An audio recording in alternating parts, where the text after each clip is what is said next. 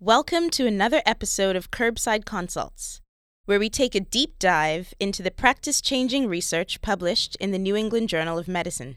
In today's podcast, we are joined by Dr. Dave Harrington to discuss yet another aspect of statistical analyses. But first of all, welcome back, Krista. We missed you while you were gone. I heard you had a great time at a conference in San Francisco. How was it? I certainly did. I was at the American College of Surgeons Clinical Congress in San Francisco. It was awesome. It was huge. There were surgeons from all over the world. There were thousands of people there. It was very overwhelming. A particularly proud moment was when our paper by Bilimoria et al. was launched at the opening ceremony. And as you know, it discusses surgeon burnout as well as discrimination. So that was pretty cool to see our names up there. Uh, but I also got to see the Golden Gate Bridge and I went to Alcatraz and here and there, you know, I went to a couple of talks, little lectures, things like that. But coming back, I did notice that Ahmad has grown something on his face. What's going on there, Ahmad? You're, of course, referring to the giant mustache I have on my face. Uh, as some of you may know, November is the month we take to recognize men's health, uh, be it prostate cancer, testicular cancer, or mental health. And uh, some of us express our awareness through growing facial hair. And that's what I've done. So if you see any sketchy guys with sketchy facial hair, throw them a buck because it may be for a good cause. All right. Okay. Very good. Should we get back to this podcast? Let's get down to business, guys.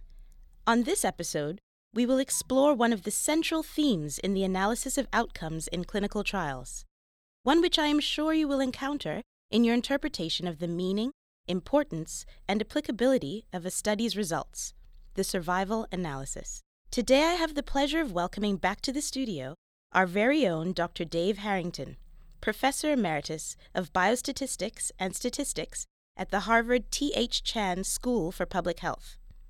I'm excited to mine the mind of Dr. Harrington on this topic, as it has formed a central theme in his own research and teaching for a long time. Welcome, Dave. Thank you, Krista. Happy to be here.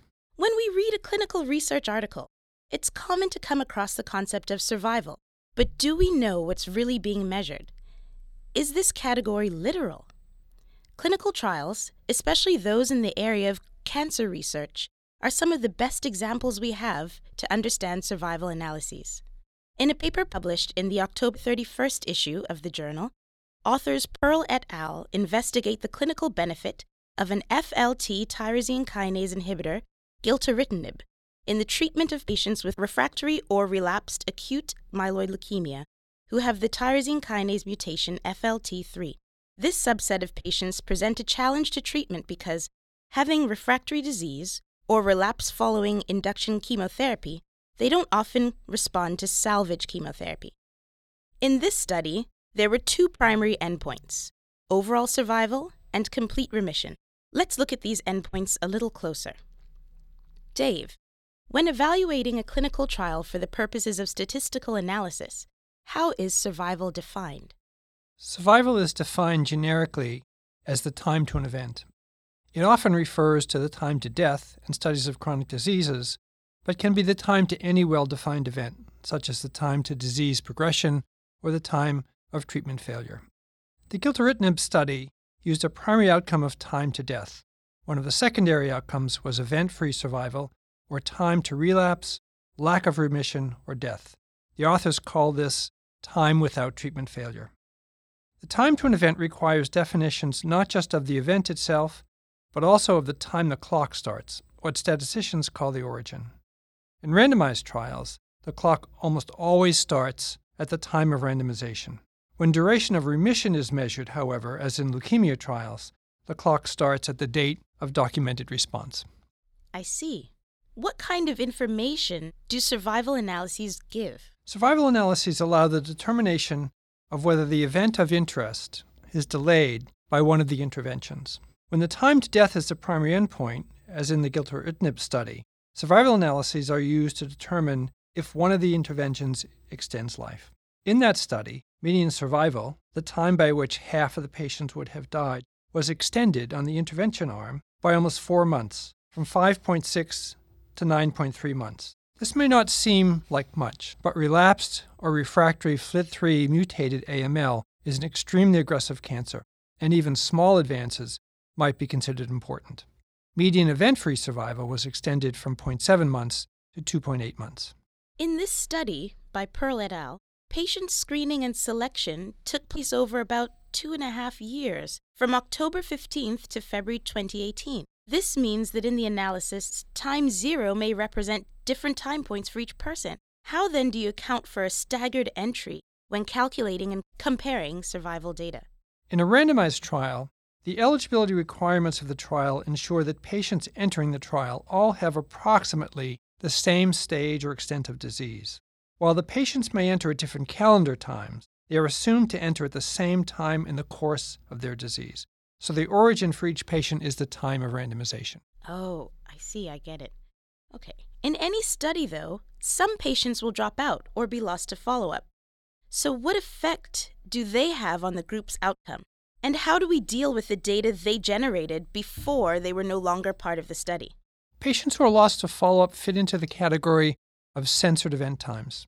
Their data are used up until the time they are no longer part of the trial by considering them at risk for an event right up until the time they are lost. So they are part of the denominator in any of the calculations.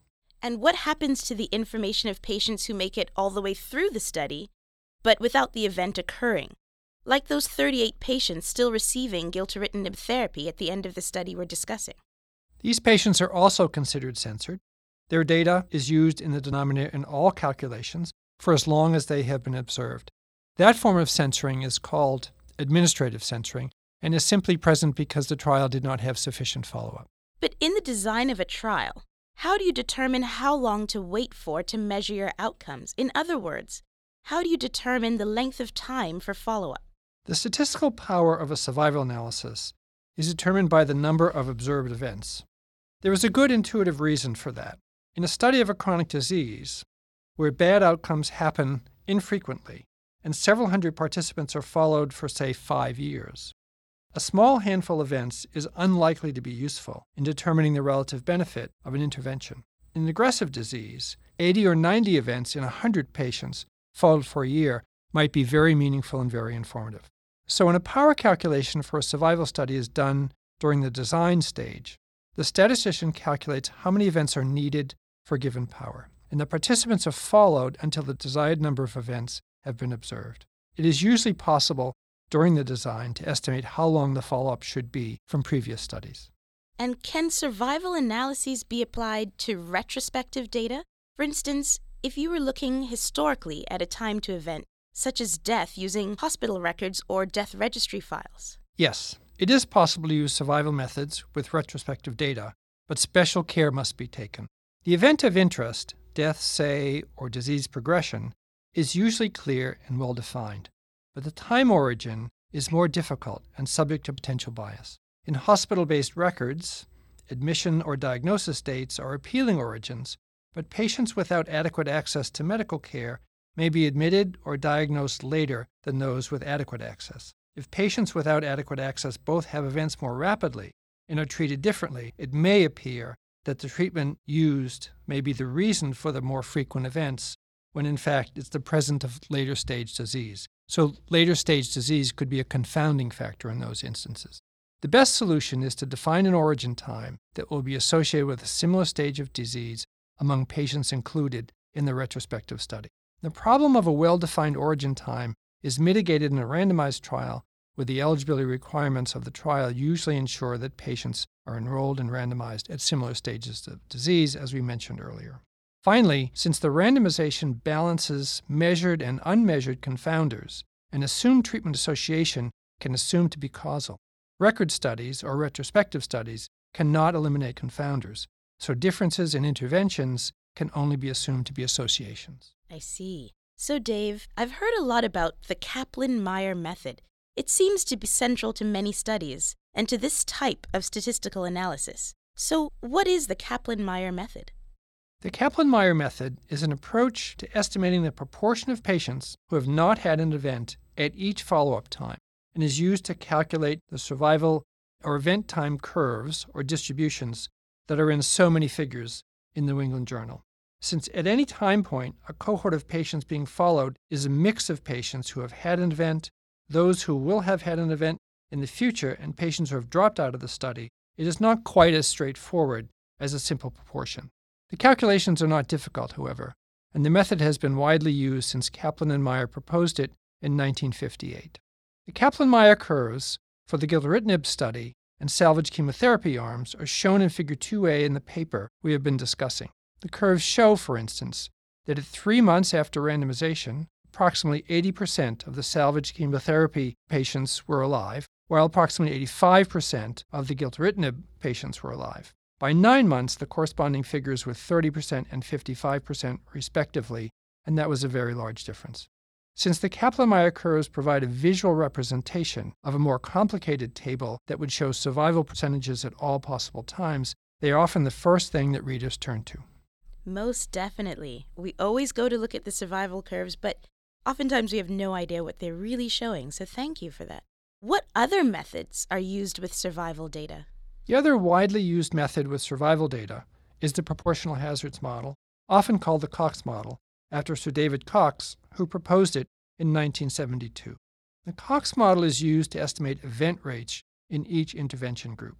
Event rates are the rate per unit time that events are happening. So if 100 patients are followed for a year and 10 have an event, the event rate is 10 events per 100 participants per year. 10 events per 100 people is the same as 0.1 event per person, and these events are also called the hazard rates. The ratio of event rates between two groups is called the hazard ratio, and that value often appears in a plot of survival curves. In the Perl paper, the hazard ratio was 0.64. So the gilteritinib patients were dying at approximately 64% of the rate of the salvage chemotherapy group. That is often summarized by saying that gilteritinib reduced the death rate by 36%. The Cox model can also be used to adjust for confounders in the same way that linear regression or logistic regression is used. And if these analyses look at time to event, by definition, how do we account for recurrent events? Special models are used to estimate treatment effects when there are recurrent events, such as tumor recurrences after surgery in superficial bladder cancer or repeated revascularizations in cardiovascular disease. These analyses estimate and compare the rates at which events are happening.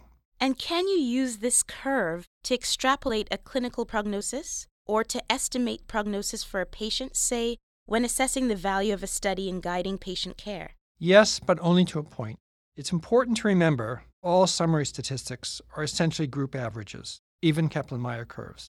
So, on average, a patient with relapsed, refractory, FLT3 mutated AML will have a better prognosis with the gilteritinib treatment, but that does not mean it is necessarily appropriate for every patient. In the absence of very detailed biological information on the effect of a treatment on a patient, however, it is certainly best to play the odds in choosing the treatment that is, on average, better. This has been very informative, Dave. Thank you. But finally, as in any paper, let's discuss biases and limitations. What are some of the biases and limitations to be aware of in a survival analysis? Bias can arise when censoring depends on the outcome. For instance, if patients who drop out of a study have poor prognosis and drop out before their event, then the Kaplan Meier curves and the Cox model will be biased.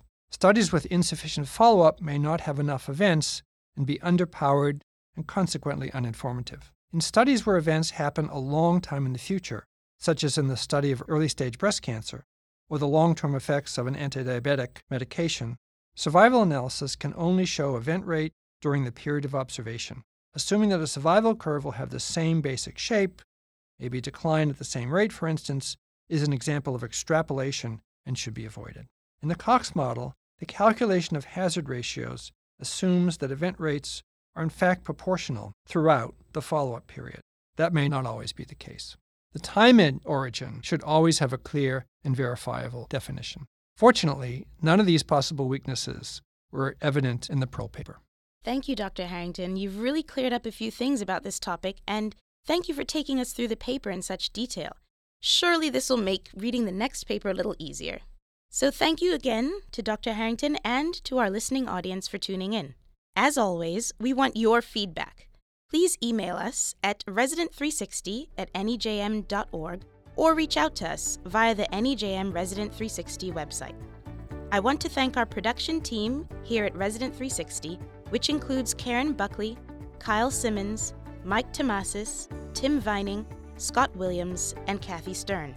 Special thanks to my co fellows, Dr. Ahmad Zaheen and Dr. Ken Wu, and our NEJM education editor, Dr. O.P. Hamnevik. Again, I am Dr. Krista Nottage, NEJM editorial fellow, and this has been another episode of Curbside Consults. Please join us for our next installment, but until then, keep cruising those corridors and look out for a pull up, pull over curbside consult.